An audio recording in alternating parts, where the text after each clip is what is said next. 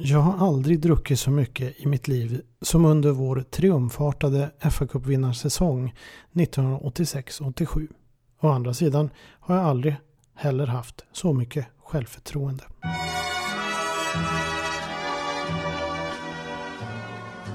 We'll meet again.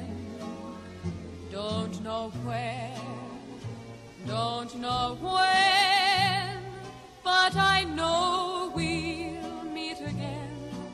some sunny day.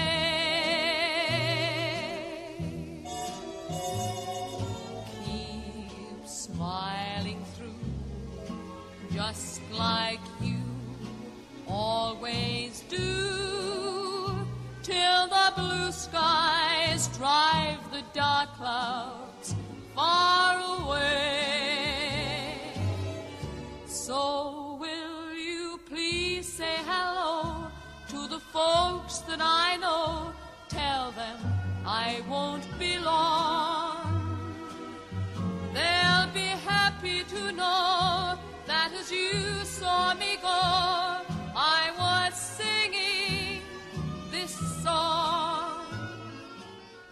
Orden kommer från Cyril Regis, en kraftfull och snabb centerforward vars lungkapacitet kanske saknade ett och annat, men för oss, uppvuxna med Tipsextra, en profil vi aldrig glömmer. Explosiv, snabb, kraftfull. Och i dagens podd blir det en blandning av Cyril Regis, Coventry City och det är på 1970-talet så epokgörande sport och underklädesföretaget från Leicester, det vill säga Admiral. Men i övrigt så sitter jag här väldigt sent. Eh, transferfönstret är på väg att stängas. Troligtvis om bara några minuter. Jag har ingen aning om till exempel hur mitt eh, favoritlag Everton har lyckats. Troligtvis har vi inte fått den striker vi vill ha. Och jag är dessutom sen från en resa och den här podden ska då ut imorgon så ni får ha lite överseende om jag kanske ibland låter lite trött och gaggig. Men dessutom har jag faktiskt den stora glädjen att meddela att projektet Old School Football har tagit ännu ett steg framåt i utvecklingen. En notorisk fotbollsnostalgiker tillika med vass penna och säkerligen ett hundratals fotbollsbiografier hemma i bokhyllan. Jon Lidberg har anslutit till projektet, eller snarare passionen att levandegöra fotboll från förr. Hans personliga programförklaring finns på vår hemsida svenskafans.com england old school. Eh, och jag kommer också lägga upp en länk på Old Schools eh, Facebook-sida. Så nu är vi två. Truppen har utökats i Old School. Truppen som drar en lans för det nostalgiska. Och det är lite roligt för har, man har ju någon att fundera och bolla saker med artikeluppslag och sådär. Just nu så bollar vi lite grann där med treenigheter som har en hyfsat stor betydelse i engelsk fotbollshistoria. Eh, kanske något ni kommer att få läsa om framöver.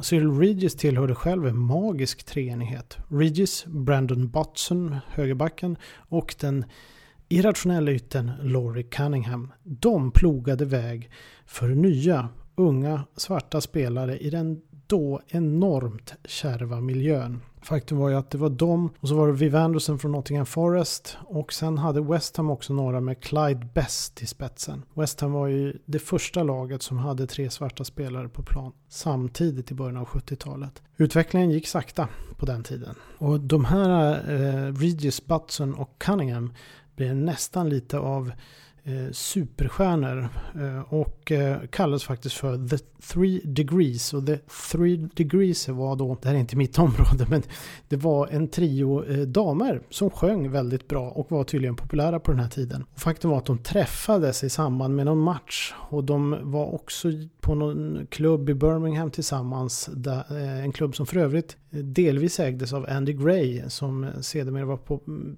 stor profil i Aston Villa, Wolverhampton Wanderers, Everton och så vidare. En skotte. Nå, det var en liten utvikning. Men eh, de var i alla fall väldigt stora i slutet av 70-talet. Så särskilt säsongen 78-79 tog West Bromwich Albion och The Three Degrees, alltså gubbarna då, ligan med storm. Ja, hela Sverige togs faktiskt med storm. Då det bland annat vann med 5-3 borta mot Manchester United. Det var som senare utnämnts till den bästa tipsextra-matchen någonsin. Då var Laurie Cunningham i sitt esse faktiskt.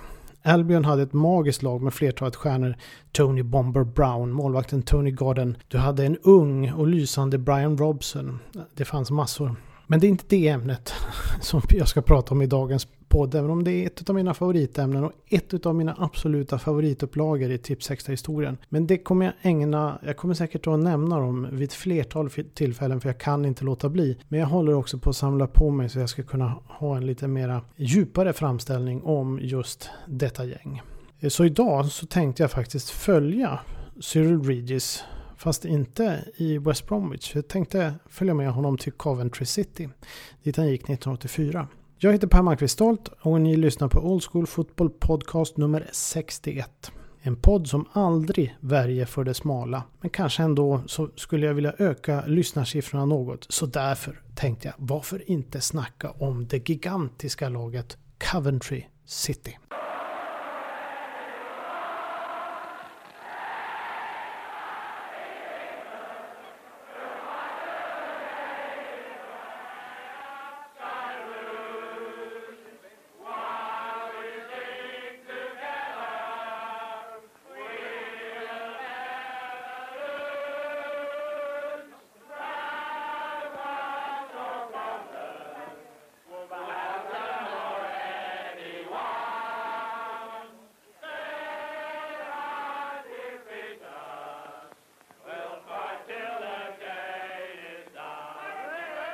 Cyril Ridges genombrott gjorde ju honom ryktbar och det tog honom till landslaget. Men han var ung och hade ingen förberedelse på vad som väntade honom av livets goda, vilket det blev rätt mycket av. Under första halvan av 80-talet tappade han ju då formen i West Bromwich och försvann allt längre bort från landslagsdiskussionen. Och då 1984 köptes han över till Coventry City, något som skulle passa honom som handen i handsken. I Coventry byggdes ett lag med spelare som kanske inte var de allra främsta, men där förmågor inte saknades all fokus lades på, som i så många andra framgångsrika lagbyggen från den här tiden faktiskt, allt lades på gemenskapen. Träning handlade främst om five-a-side, alltså mycket boll och mycket skratt. Och inte lika mycket fys. Faktum var att en ytterst vältränad långdistanskille blev förbannad över hur otränade flera i laget såg ut. Sannolikt eh, bland annat också Cyril Regis. Och skrev ett långt brev till klubben i ärendet. Det hela slutade med att de bjöd in honom till en träning. Han tog med sig sin flickvän i en överilad ambition att visa hur mycket vassare han var. Det slutade dock med att Coventry-spelarna faktiskt körde skiten ur honom tills han spydde. Och det var trots allt då lite skillnad på fotbollsspelares typ av träning och vad de var bra på fysiskt och en långdistanslöpare. Så Riddish själv erkände alltid att han nog inte var den bäst tränare och att han hade rätt dålig lungkapacitet som vi var inne på tidigare. Och under Coventry-tiden var nog inte hans ungdomliga explosivitet kvar på samma sätt. Men man ska komma ihåg att Regis slog igenom som väldigt ung. Men i den tidens Coventry var all fokus på gemenskap. Ett lag byggdes med killar som helt enkelt umgicks jämt, inte minst på puben. Och det var med managerns vetskap. Öl, kvällar före matcher var ingalunda något ovanligt och rejäla fester däremellan skedde enligt rutin nästan som en ritual. Managern John Sillett, eller de var egentligen två, det var George Sillett och George Curtis, men Sillett var den som låg närmare spelarna och eh, skötte träningar och så vidare. De byggde i alla fall ett lag med intressanta namn. I mål stod den store Steve O. Grisovich, en profil ut i fingerspetsarna, eller som Cyril Regis konstaterade, målvakter är ett särskilt släkte. Om de inte är konstiga så är det nog inga målvakter enligt Regis. Mittlåset gick inte av för hacker heller med Trevor Peak och Brian Kilcline.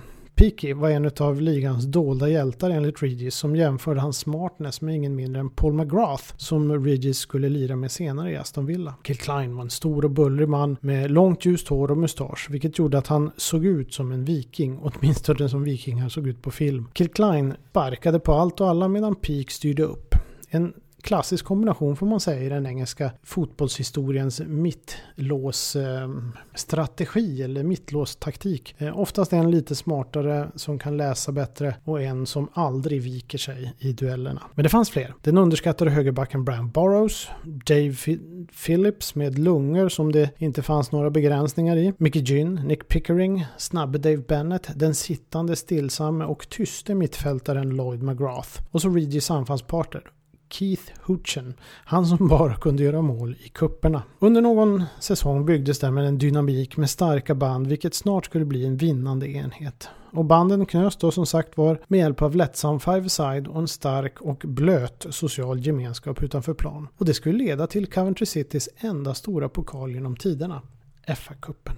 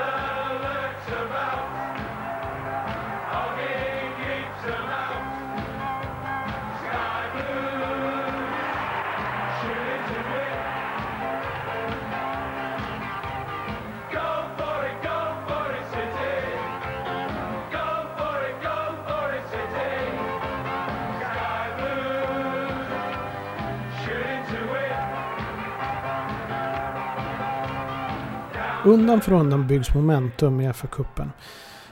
Manchester United besegrar sin fjärde omgången och helt plötsligt får man nästan säga befinner sig The Sky Blues i en semifinal.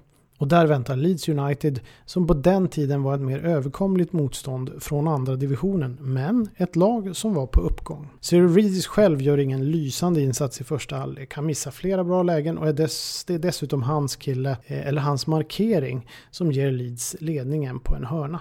I halvtid erkänner Regis för kompisarna att han faktiskt har underpresterat. Madeleine Sillett passar på då att förse samtliga med en liten hutt med whisky. Men det är fortfarande en tryckt stämning. Och så plötsligt, från ett hörn, hörs en stämma. Tyst från början, men sen ökar den. Here we go, here we go, here we go. Och till allas förvåning är det den normalt tyste Lloyd McGrath vars stämma ökar i styrka för varje ton, eller vad man nu ska säga, han tar. Plötsligt hänger fler på. Och på väg ut i andra halvlek är det ett sjungande Coventry som funnit självförtroendet återigen. Matchen fortsätter dock att vara jämn och det slutar faktiskt 3-2 efter den har svängt fram och tillbaka. Men Coventry City var i en historisk fa Cup-final. Men i finalen ställdes man mot stjärnspäckade Tottenham Hotspur. Och det var rätt stor skillnad. Nu ska jag ta och kolla laguppställningarna här. Jag tar upp eh, min bok där, där det finns laguppställning och ser för övrigt en, ett kort av holländaren Robbie Rensenbrink. Kommer ni ihåg honom på 70-talet? Det här är ett foto som trillade ur en biografi om Brian Robson från 80-talet som jag läste inför min bok. Ja, det är sånt roligt som kan hända. Eh, jättespännande, eller hur? I alla fall Tottenham. Det bestod ju av fantastiska spelare. Om vi tar eh, Ray Clemens i mål. Det var en fyrbackslinje bestående av Chris Hughton. Eh, du hade Richard Guff och Gary Mabbott som mittbackar. Och vänsterback Mitchell Thomas. Sen hade du ett mittfält bestående av Chris Waddle till höger. Eh, sen kom, ehm, vad har vi, Paul Allen kom där eh, i mitten tillsammans med Osvaldo Ardiles och till vänster Steve Hodge. Och då ska man också vara medveten om att Glenn Hoddle spelade då i hålet. Det var rätt, eh, inte ofta man gjorde det, men i det här läget så spelade Glenn Hoddle i hålet mellan mittfält och och eh, den ensamme anfallaren Clive Allen. På bänken fanns spelare som Nico Klaisen och eh, Gary Stevens. Alltså det här är ju idel landslagsmän och storstjärnor. Eh, av de som var i den ordinarie uppställningen tror jag faktiskt bara det var Mitchell Thomas som inte hade gjort någon cupfinal på Wembley. Gary Stevens gjorde också med Brighton 83.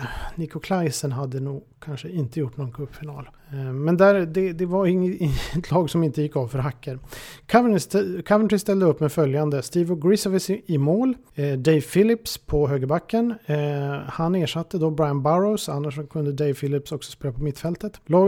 Förlåt, Brian Kilcline och Trevor Peak bildar mittlås. Greg Down spelar vänsterback. Sen hade vi då ett fyramanna mittfält bestående av Dave Bennett till höger skulle jag tro. Och sen så Mickey Gyn och Lloyd McGrath på mitten. Och sen eh, Nick Pickering var ju en ytter. Så han spelade nog eh, på vänster yttern. Medan eh, Cyril Ridges och Keith Hoochen spelade då längst fram. Det, det, det, var, det var ju inte många som trodde att Coventry skulle vinna den här matchen.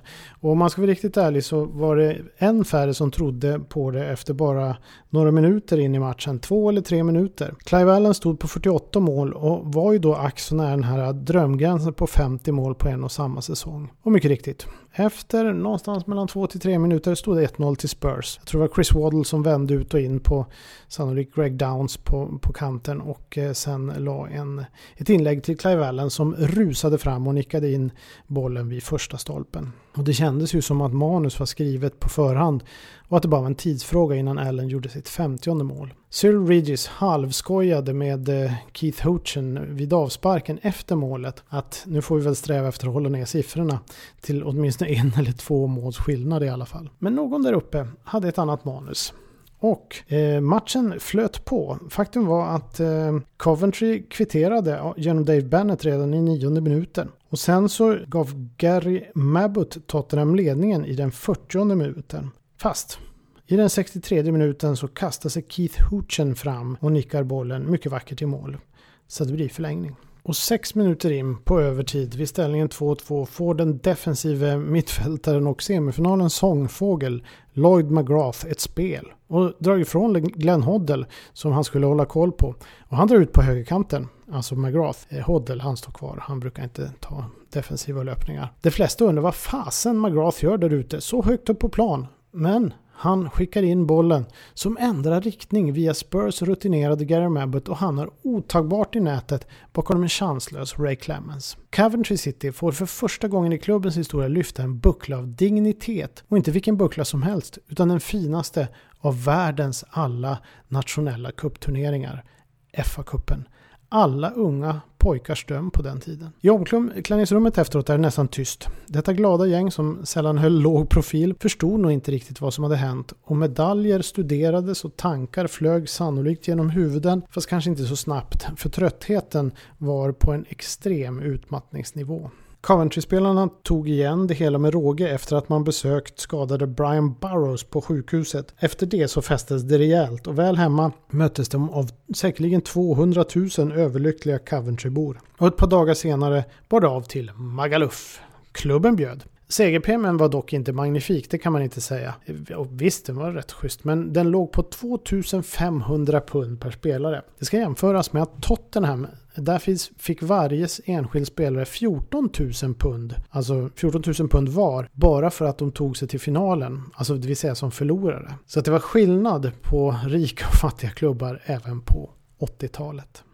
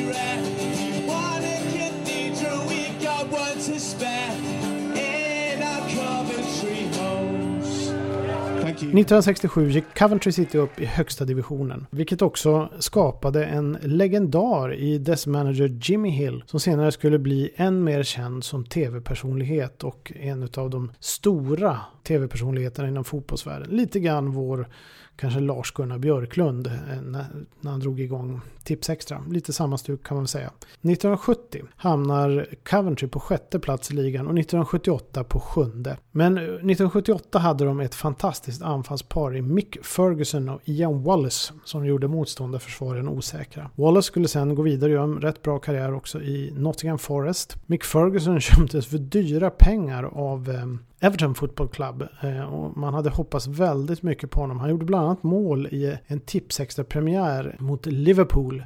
Men det var dock det tröstande 3-1 målet efter att Liverpool kört över Everton med sina tre första mål. Och Mick Ferguson hade en egenhet som var tyvärr hindrade hans karriär. Det var en väldigt stor herre. Han var enormt stor och riktigt duktig på att nicka. Problemet var det att han hade i förhållande till sin kropp rätt små fötter. Och det gjorde att han ofta blev skadad i fötterna. För han, han, det var svårt för honom att landa rätt. Och det här blev rätt stora problem för honom och han kanske aldrig blev så bra som man tänkte att han skulle bli. Men det här var då tidigt 80-tal kan man säga. Först 2001 blev eh, Coventry nedflyttade, vilket då innebar 34 år på raken i högsta divisionen. Endast giganter som Liverpool, Everton och Arsenal har längre sviter.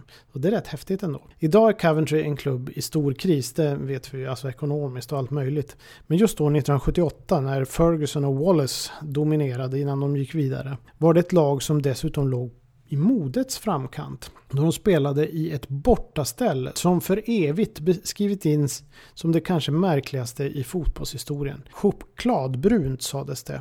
Alla tänkte dock bajsbrunt. Coventry bar nämligen mellan 1975 till 1980 Admiral Sportswear. Firman var i ropet i början av 1970-talet och den var belägen i Midlands, det vill säga i Leicester och fick ett eh, genombrott tack vare sina kontakter med Leeds United och dess rätt så entreprenörsaktiga manager Don Revy. Han var inte sen att göra bra affärer. Och 1973-74 började man började Leeds använda sig av Admiral och då ökade liksom deras popularitet.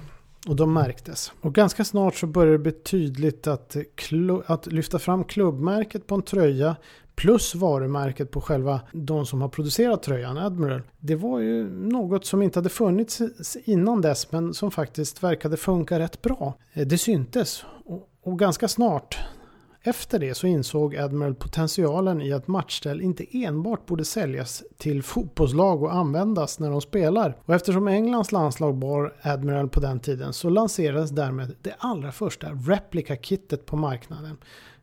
Och resten är ju historia, vilket vi alla är svårt medvetna om när eh, alla våra ungar ska ha en egen svindyr tröja om året. Men där startades det här med att vi själva, vi fans, kunde köpa replicas. Det var flera stora klubbar som bar Admiral på 70-talet såsom eh, Manchester United, Coventry förstås, Portsmouth, Tottenham Hotspur, Southampton och West Ham. Och man kände igen dem för de hade en liten egen design. De var väldigt nyskapande på det sättet. I Skottland fanns det Aberdeen, Dundee och Motherwell. För att nämna några exempel. Min favorit är dock Englands landslagströja i början på 80-talet som de också bar i Spanien-VM 1982. Det har inte blivit bättre sen dess i alla fall tycker jag. Den var rätt cool den tröjan. Jag kommer på ehm, bloggen så att ni kan se det via Facebook. Försöka hitta lite eh, bilder från de här replikakitten. Så ni vet det, för de var rätt coola. Men nu, nu är det dags för mig att inte gå och lägga mig. Utan jag måste klippa ihop det här eländet som jag har pladdrat ihop nu under några minuter. Drygt 20 minuter ser jag, men jag kanske kan klippa bort lite. Så därför tänkte jag bara säga, det är en eländig transfer deadline som ofta brukar sluta i besvikelse. Den är nog slut nu så jag ska kasta mig in och se vad, vad som har hänt. Plus att det är landslagsuppehåll. Så att eh, håll i er i helgen. Nästa helg då är fotbollen tillbaka igen. Old school fotboll i väntan på lördag. Skål på er!